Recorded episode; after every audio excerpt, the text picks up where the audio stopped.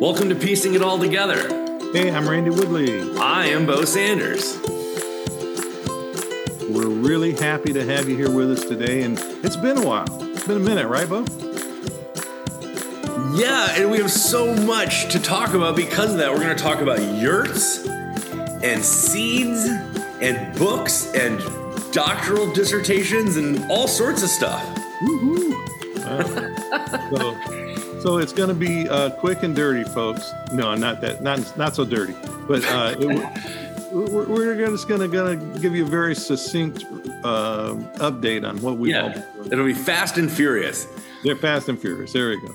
Randy, I am very curious. You are just finishing a hundred day journey with uh, people are reading your uh, Lenten devotional, and I was wondering how it was going. Okay, so the Lenten devotional it's is not the hundred day journey. That's just the Lenten thing that's that some friends of mine put together oh. um, that accompanied becoming rooted, which okay. is called becoming rooted 100 uh, days reconnecting with sacred earth.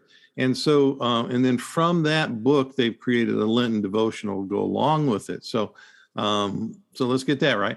All right. Uh, and so the hundredth day actually culminates on Earth Day, which is actually Friday the twenty second. But instead, we're going to have a big celebration out here at Eloheh live, and we'll do a Facebook Live at four thirty that day. But at three to five thirty, we're going to ask people to come out, and we're going to have a big tour. We're going to have a talk, and I'm going to then read the hundredth entry, the 100th chapter, uh, that day on Facebook Live. And then we're just going to have a big potluck meal together. So we're asking everybody wow. to uh, to sort of let us know and uh, um, bring potluck dish of some kind to share. And yeah, it's going to be a big deal, big celebration. That way, we we end our hundred day journey with becoming rooted. And uh, it's been I've gotten so much positive feedback and so much um, just exactly the kinds of things I wanted when I, I wrote the book.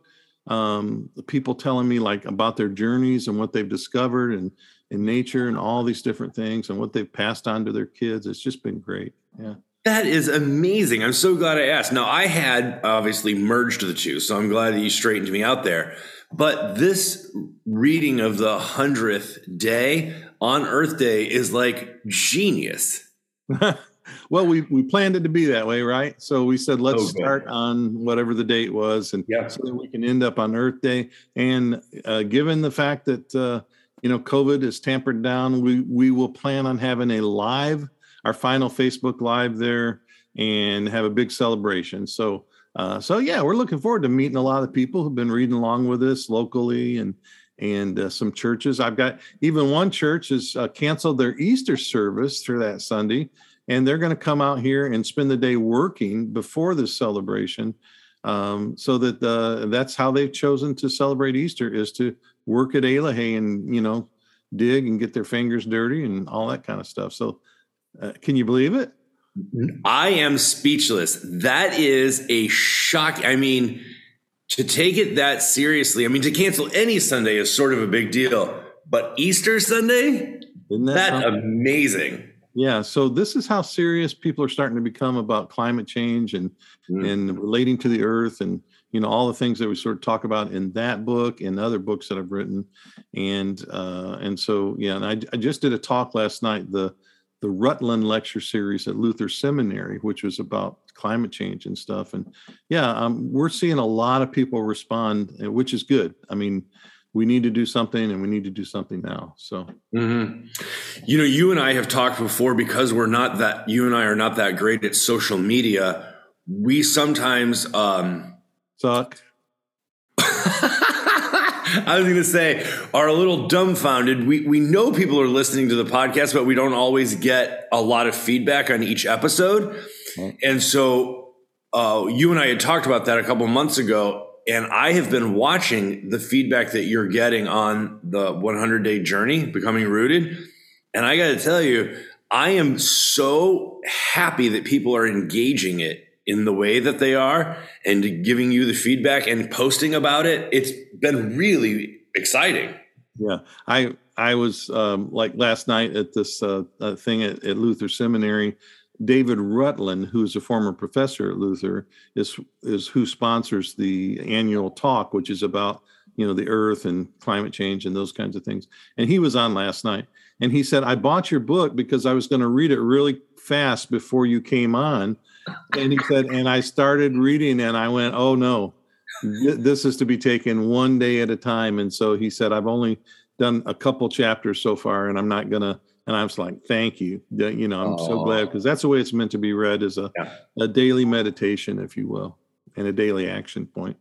Yeah, if you speed read it, you might you might be doing it wrong. Oh no, no, no. And and you know, I get asked all the time when I'm doing these uh, um, series or lectures or things like this, and and they will say the the, the question is always, uh, what can we do to get closer to the earth, to get closer to nature, and to to change our attitude and to to to change our worldview? And I'm like, well, I just wrote a hundred things that you can do.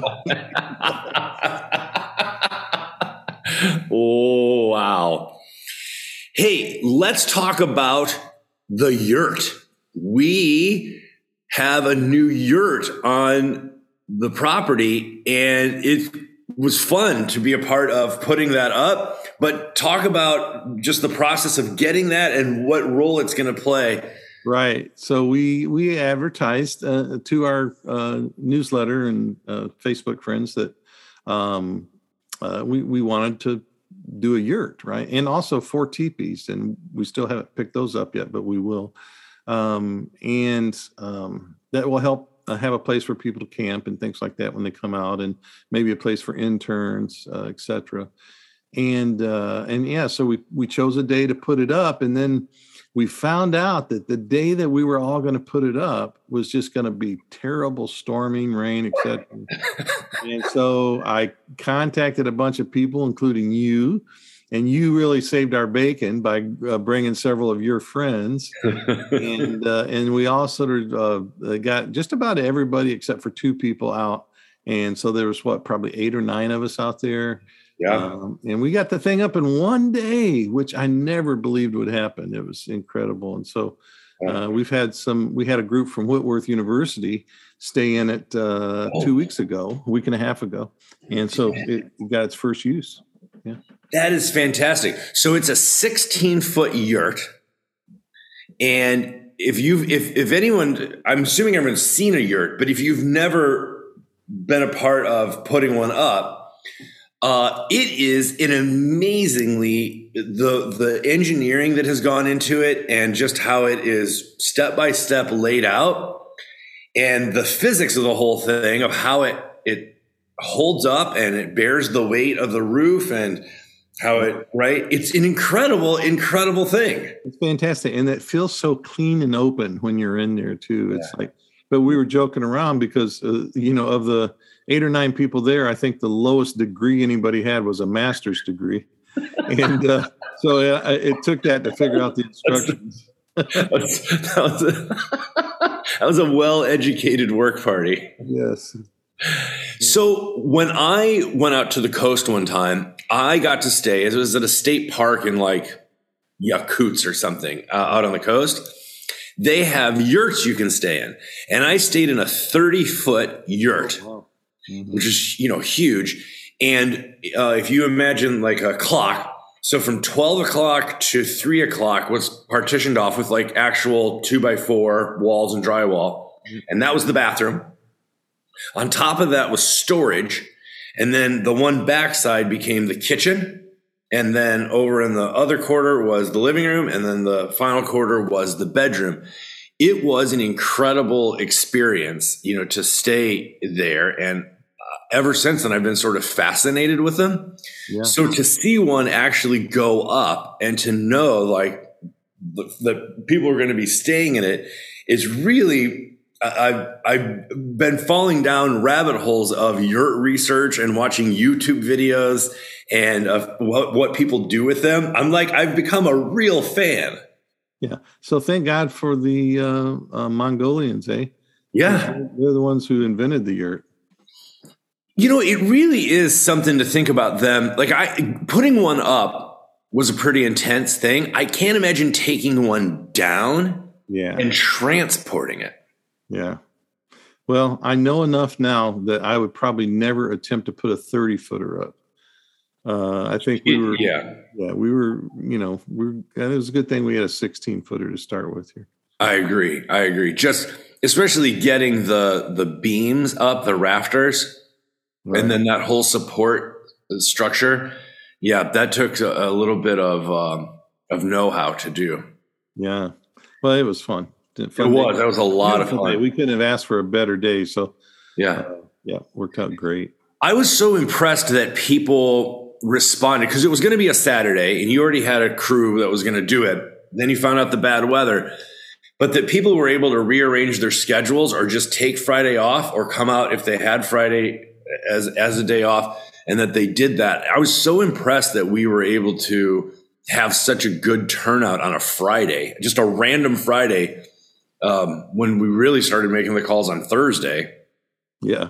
That was a quick turnaround. Yeah, and it was Solveig, uh, Solveig Nelson Gooden, who uh, uh, was one of the masterminds. Her and Jonathan Campbell, uh, who uh, who who just I think on Thursday said, "Is is there any way people could come out Friday so we don't have to do all this in the rain?" Yeah. And I'm like, "Well, I'll try." I didn't Yeah. think it was possible, but uh, So happy that it worked. great to have friends and people who believe in the vision here and what we're doing and so yeah it's just so exciting to to uh to see people support us you know finally after all these years we've had you know uh off and on support but right now we're feeling so loved by Mm. the uh, local community and the national community so uh, Well, that's great.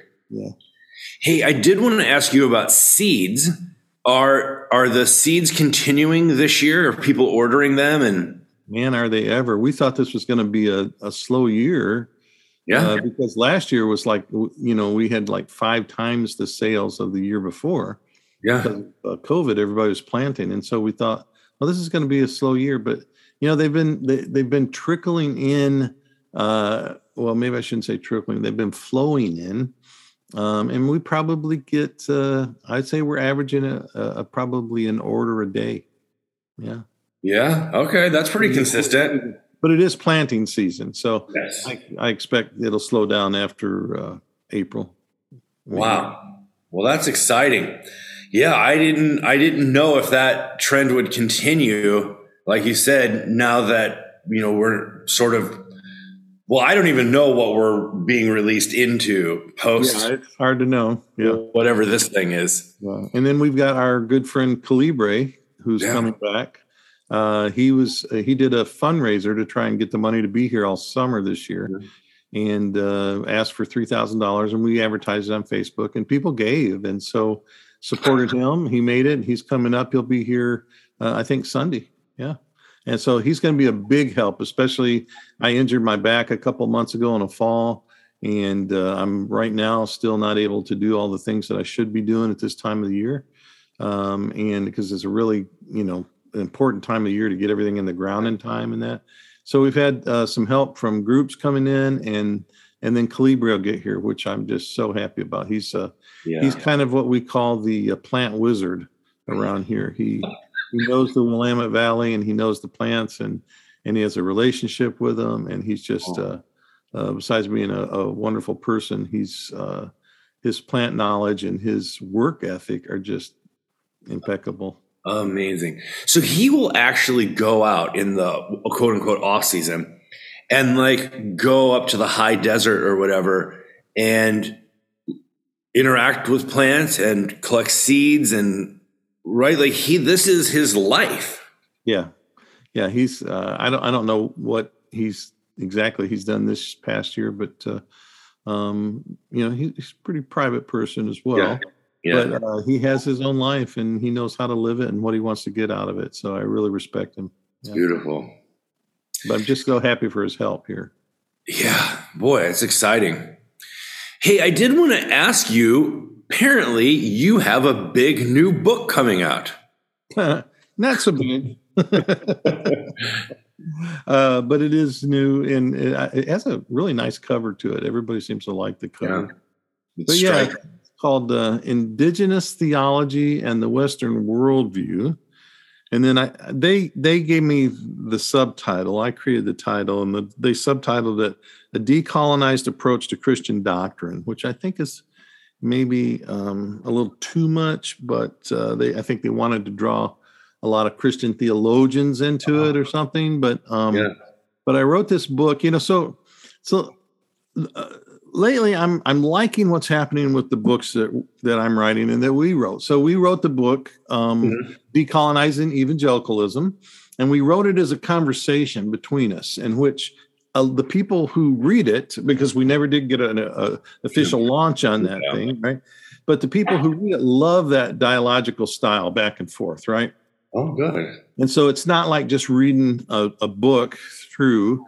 Uh, it's you know this this bantering and things going back and forth, questions. And and then um, and then the next book I wrote was Becoming Rooted, which just came out in January, and it's a very meditational um, and then action point walk alongside me for a hundred days from an indigenous perspective. And and so it feels very much people have given me the feedback and said i feel like you're there with me. I feel like we're doing this together right? Wow. and then this book even though this was uh, indigenous theology in the western worldview was part of what they call the hayward lecture series yeah uh, and that's some big fancy series i didn't know about um, until recently and uh, it was actually Nijay Gupta who said, "You're speaking at the Hayward lectures." And I went, "Yeah." He goes, "Oh my gosh, do you know who's spoken there before?" And he's like, "You know, Moltmann and N.T. Wright and James Dunn and you know all these people." And and I'm like, "Whoa, you know, I know heavy hitters and."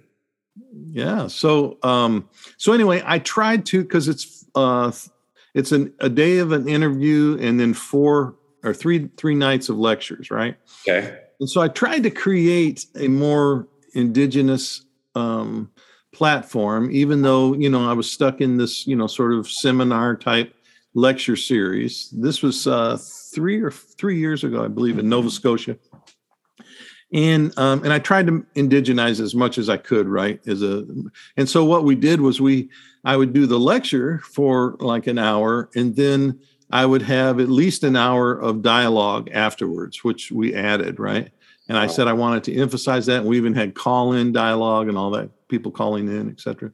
And so, um, and so then, then Baker Academic has a uh, sort of first right to have these Hayward lectures made into books. And so Baker contacted me and said, you know, would you write? We'd like to have this in book form. Would you turn this into a book? And so, so I tried to create something again that people could really be a part of.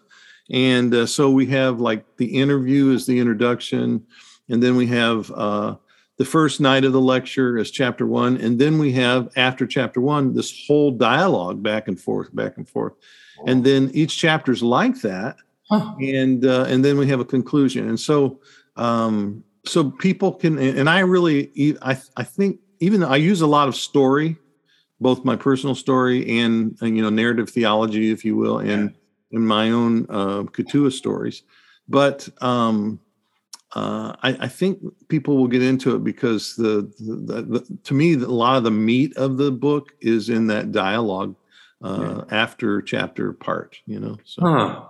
so it was that was kind of fun to to do that yeah yeah. All right. So, two questions. Is it available now? People can order it. Pretty much. It, the official release date is uh, August 9, uh, August, oh. April 19th. yeah. yeah.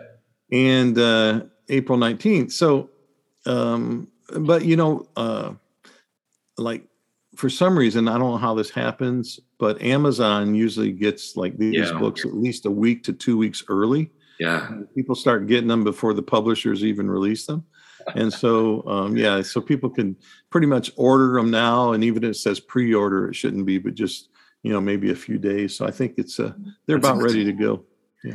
All right. Question number two. And this is a very personal question.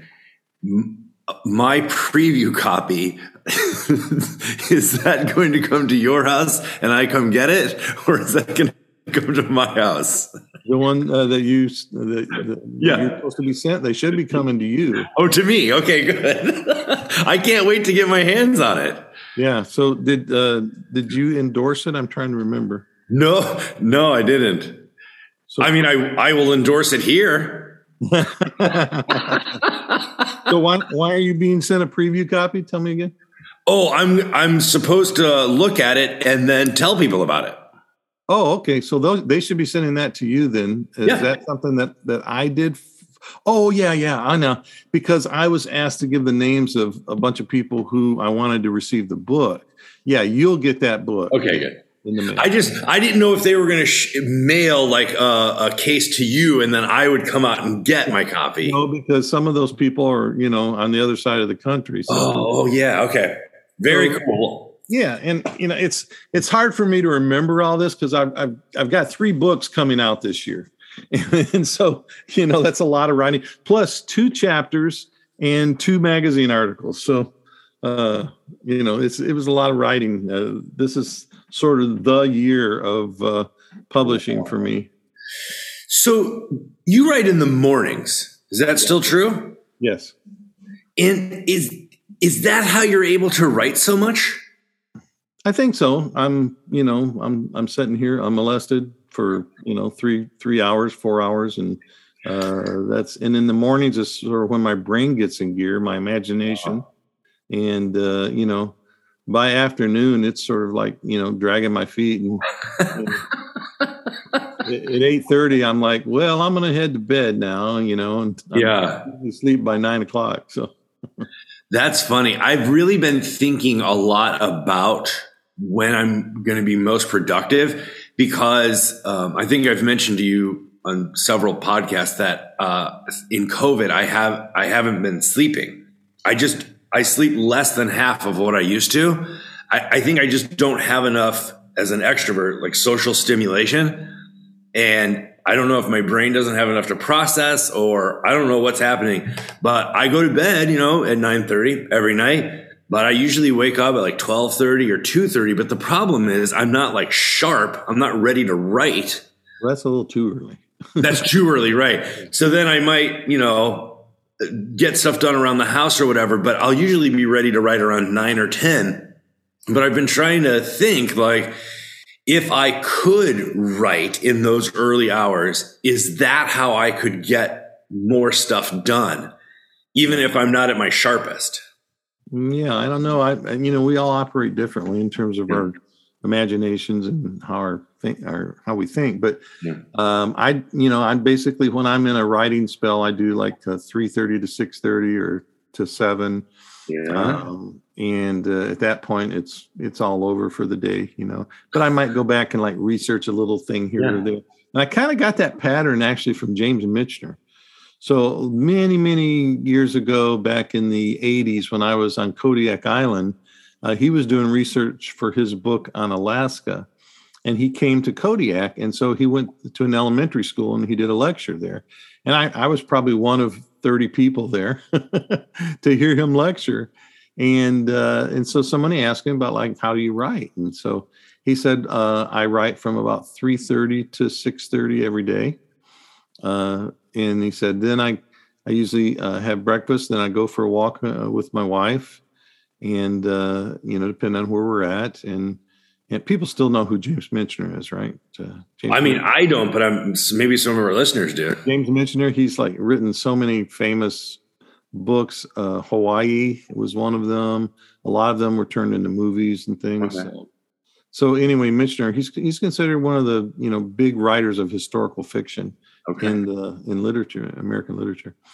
Um, and so, uh, and then he says, I do research and stuff in the afternoons, and you know, then go to bed early. And, and I thought, hmm, I'm going to try that. And that's that's sort of how that uh, practice came about. I took a took a hint from a, a an experienced writer. Wow. Now, in fairness, I am not the right person to ask um, because I don't read fiction. Okay. So I call it fiction.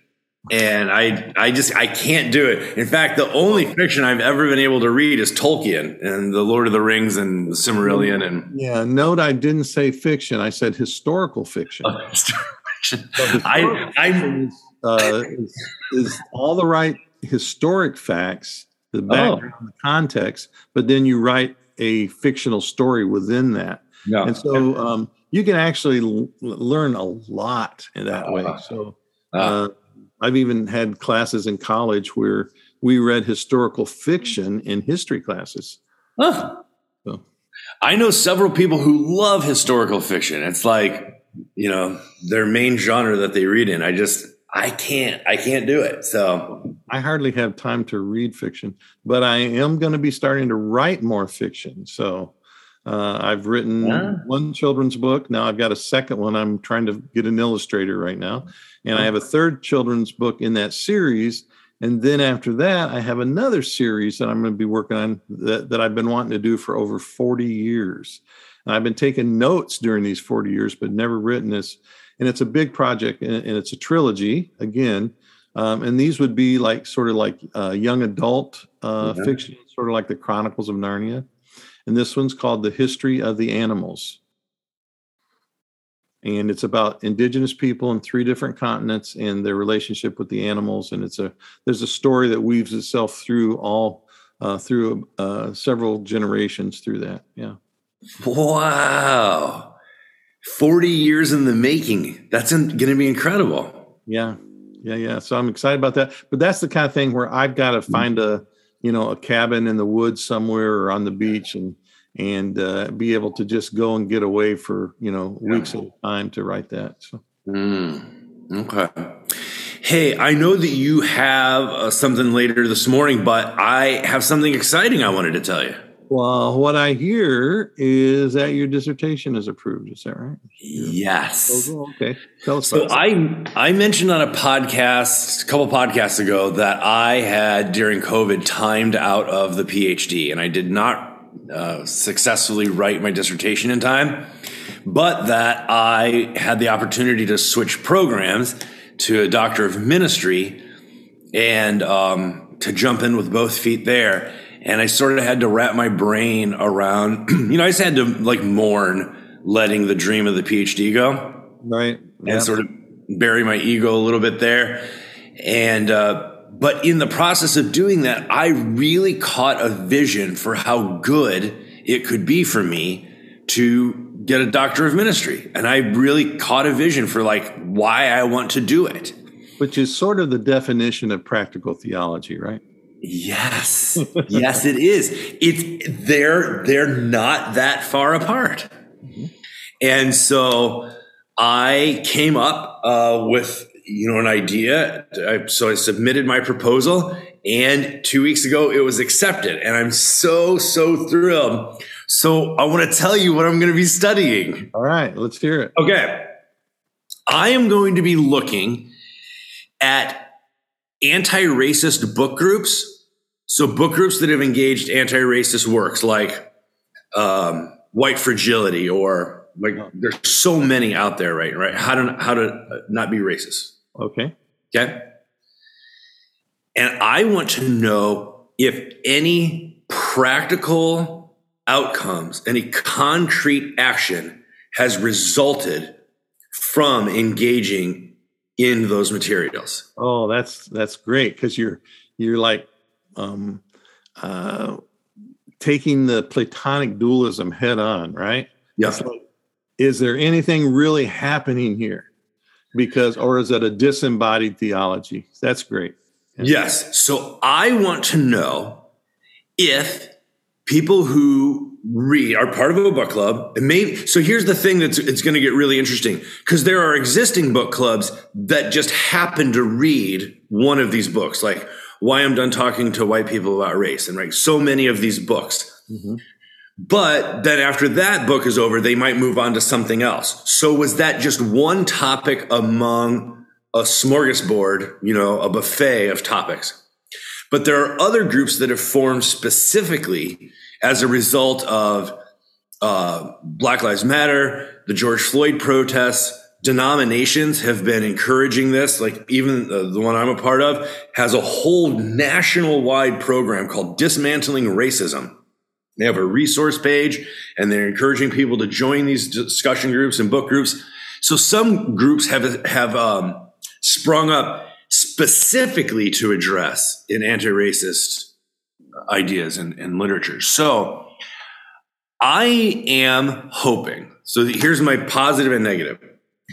I am hoping to hear and collect stories of actual concrete activity that has come out of this and then put it together as a positive case study and then make it available to all of the groups, whether they have taken action yet or not, and say, and here's how you can take practical steps to put this into action. Okay. So I'm really hoping to make it a positive case study. So in in our uh, at the uh, Portland Seminary, we have several tracks. One is an artifact track. That's is that sort of what you're doing, or is that different?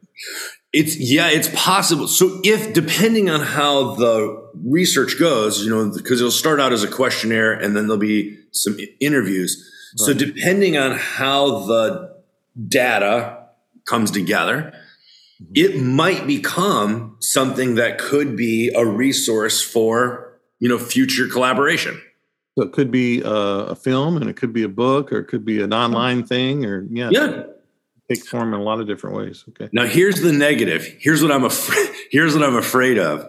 Okay. I am afraid uh, I know that for many people, yeah. that raising one's personal awareness is the extent of the anti-racist work that they've done. Absolutely. And that they feel like they've because they're more enlightened or aware or woke that they've done anti-racist work and maybe they take it one step further which is to like you know say on facebook that they'll post and say oh you shouldn't use that phrase you know that's racist right? So they'll, they'll do like a online activism sort of thing. You know it gets called slacktivism. But uh but i'm i am nervous that for a lot of people, and, but here's why this matters to me. In the books that they've been reading, so there are nine, there are nine books that I have uh, highlighted that I have seen that I'm suspicious are the nine books that people have really been engaging over the last, say, four years. In many of those books, it says specifically that it is not enough in anti racist work for white people to just feel like better white people right. because that doesn't benefit people and communities of color. So it cannot be something that is centered on whiteness and then white people feel better because they're one of the good white people. If it doesn't result in something that benefits or partners with communities of color, then it isn't sufficient. Yeah, and, and there's also a, a, this thing of not just partner, but empower mm. them to be the change agent and and the white folks to be the junior partner because uh, just cooperating with uh, people of color is not enough for white folks. It doesn't really change the dynamic. It doesn't change the power structure. Yeah. They have to sort of come under the tutelage yeah. of people of color. Yeah. So I want to um, make a prediction. All right, and then I and I want to tell you my next step. Okay, because I'm going to predict, and you shouldn't be surprised by this, um, that uh, at least, and I'm going to be generous, at least seventy percent of the people uh, that you query have not done anything more than post online or buy another book or talk to their friends. Okay. They've not actually gone out and done something with uh, people of color. So, um, and, and that's because you're fighting 3,000 years of Platonic dualism where our theologies and our actions are disembodied. So, so, um, so I hope I'm wrong. I want you to prove me wrong. I I do hope you're wrong, but here's why I think you're going to be right. I think that COVID has actually exasperated that permission because even like when the protests were happening in Portland, I know lots of woke people who wanted to go and participate, you know, in the protests, but because of social distancing and stuff didn't. So I think it's going to be even more drastic because yeah. of the last two years. Yeah, but my guess is is that the younger uh, the group is, the more active they will be. Okay. All right. Interesting. So it's made up of uh, millennials and Gen Zs, and some um, uh, Gen Xers, uh, you know, I think you'll you'll probably see that they've done more. And the more it's made up of older Gen Xers and Boomers, the the less they'll probably do. So there'll be an interesting dynamic. To that will be interesting. So here's my next step. I just submitted. It's called an IRB, an institutional review board. Mm-hmm. Um, I had to submit a protocol to say I will treat people uh, with dignity. I will I will guard their anonymity so that they remain right safe and that I will handle the data that comes out of this in a specific way so that everyone's privacy is protected right right so I submitted my uh, IRB. I just got it back. I only have a couple edits to do. My protocols are all in order.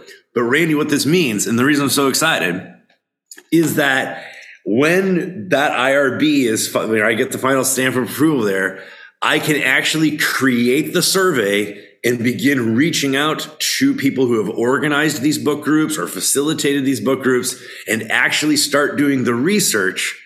So I'm actually going to be in, you know, future podcasts, um, asking people if they've been a part of, uh, whether it's a book group or a study or a seminar or right some uh, activist group if they will help me by letting people know about the survey so that people can come and take it so that I get enough data that I have actually like credi- a credible amount of responses. Right. So are you going to do online groups as well? I think I have to yeah. Yeah so because there's some groups that meet online for stuff yeah. um, that that may not be book groups but they may just like chat about this stuff so yeah that's great so i am i'm pretty confident that i can get enough responses because this is obviously a, a, a live in real time conversation i'm confident that i can get enough responses that i'll have um, you know a substantial representation in my data that like you know the results will have um, credibility Go Bo. Hey, this yeah. is going to be a fun topic. Yeah. What, and we might be surprised.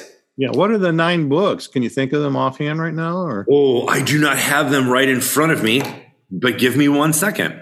Okay. Um, and I'll, I'll uh, chatter a bit while you're looking those up. So okay. Uh, yeah, there's been so many books, so many books uh, written by people of color that uh, address racism and those kinds of things. Um, uh, I always try to not do the race question as much, but get to the root of it, where I talk about the you know the Platonic dualism and the Western yeah. worldview, and and uh, so I'm I'm always trying to sort of like like why are we racist instead of like we are racist and here's where it comes out. Mm. Uh, but there's so many great books uh, out there written by lots of people um,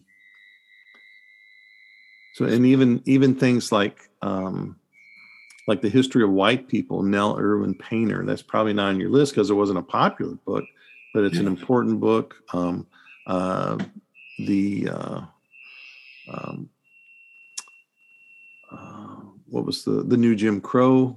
Yeah, that deals with a specific area and talks about why we have, you know, the the school to prison pipeline for uh, African Americans, and so there's there's so many ways you could go with this. I'm really interested to see which are the the books that you ended up with. All right, so here is the list so far, and this is just sort of my gleaning of books that I see referenced a lot in, in these online studies or, or, book groups. Yeah, and if, so, if, people uh, think of some more, do you want them to send send it into our podcast? And- oh, that would be great. Okay. That would be great. And actually my my advisor just sent me one more uh, a recent one that I had I had not heard of, but I'm going to add to the the list. Okay. So, uh, White Fragility, which is a 2018, How to Be Anti-Racist by Kendi, that's 2019. Why I'm No Longer Talking to White People About Race, which is a 2019. So you want to talk about race, which is 2018. Me and white supremacy, that's 2020. The Quaking of America. That's a 2022. That's the one that I had not heard of before. So the subtitle is An Embodied Guide to Navigating Our Nation's Upheaval and Racial Reckoning by Resmaa Menakem. Sure, I'm saying that wrong and I apologize. I just learned about this book, so I have to look into it. And then here, here's three more that that I'm I see a lot in religious circles. Mm-hmm. Becoming Anti-Racist Church by Barndt, but that's from 2011. Tears We Cannot Stop, A Sermon to White America by Michael Eric Dyson. That's 2021. Yeah, I love Michael Eric Dyson. Oh, man. He's, and then Dear Church, A Love Letter from a Black Preacher to the whitest Denomination in the U.S. by Lenny Duncan. And that's a 2019. I think there's one a new, and also I just talked to the author not re, not too long ago. Dear White Church. Um, yeah. So I saw that and I thought about including it, but I haven't but I'm going to create a menu and people can tell us, tell me which books they've read. Yeah. So I might add that. I haven't personally seen any groups that utilized that. Yeah. How about, I mean, there's so many others like Crossing the Lynching Tree. Um, there's uh, you know I, am going to send you a list of probably 20 books so okay. Uh, well, those are, uh, yeah my bibliography is huge right i but i'm just trying to find the books that book groups have read right yeah okay so so you can include a lot of these in your suggested to read further or whatever yes yes yes suggested further reading yes all right. Well, that sounds so exciting, and and I hope it's. I hope you know most books that are written about race are written between white folks and black folks, and they're stuck in that binary. Hmm. So I hope you can reach outside of that binary and include other folks, especially uh, you know um, during all the Asian hate that's going on, mm-hmm. um, you know, and uh, the south of the border stuff and Native America. I mean, so like it's it's there is a different kind of racism in this country toward each group, and so you know, hopefully, uh, people will start understanding that a little better through your study. Yeah. Wow. Well, I'm, I'm th- I am so excited to that I got to tell you about that. I've been waiting to tell you my good news and all right. Hey, I do really want to thank our Patreon supporters. They have been fantastic. And so I just want to say thank you to everyone who supports us, whether it's at a dollar or $10 or $20. Thank you so much for your support. And we really couldn't do this without you, and we appreciate it so much. Yes. Amen to that. All right. Well, thank you for listening, and we will look forward to talking with you soon. Peace out, everyone.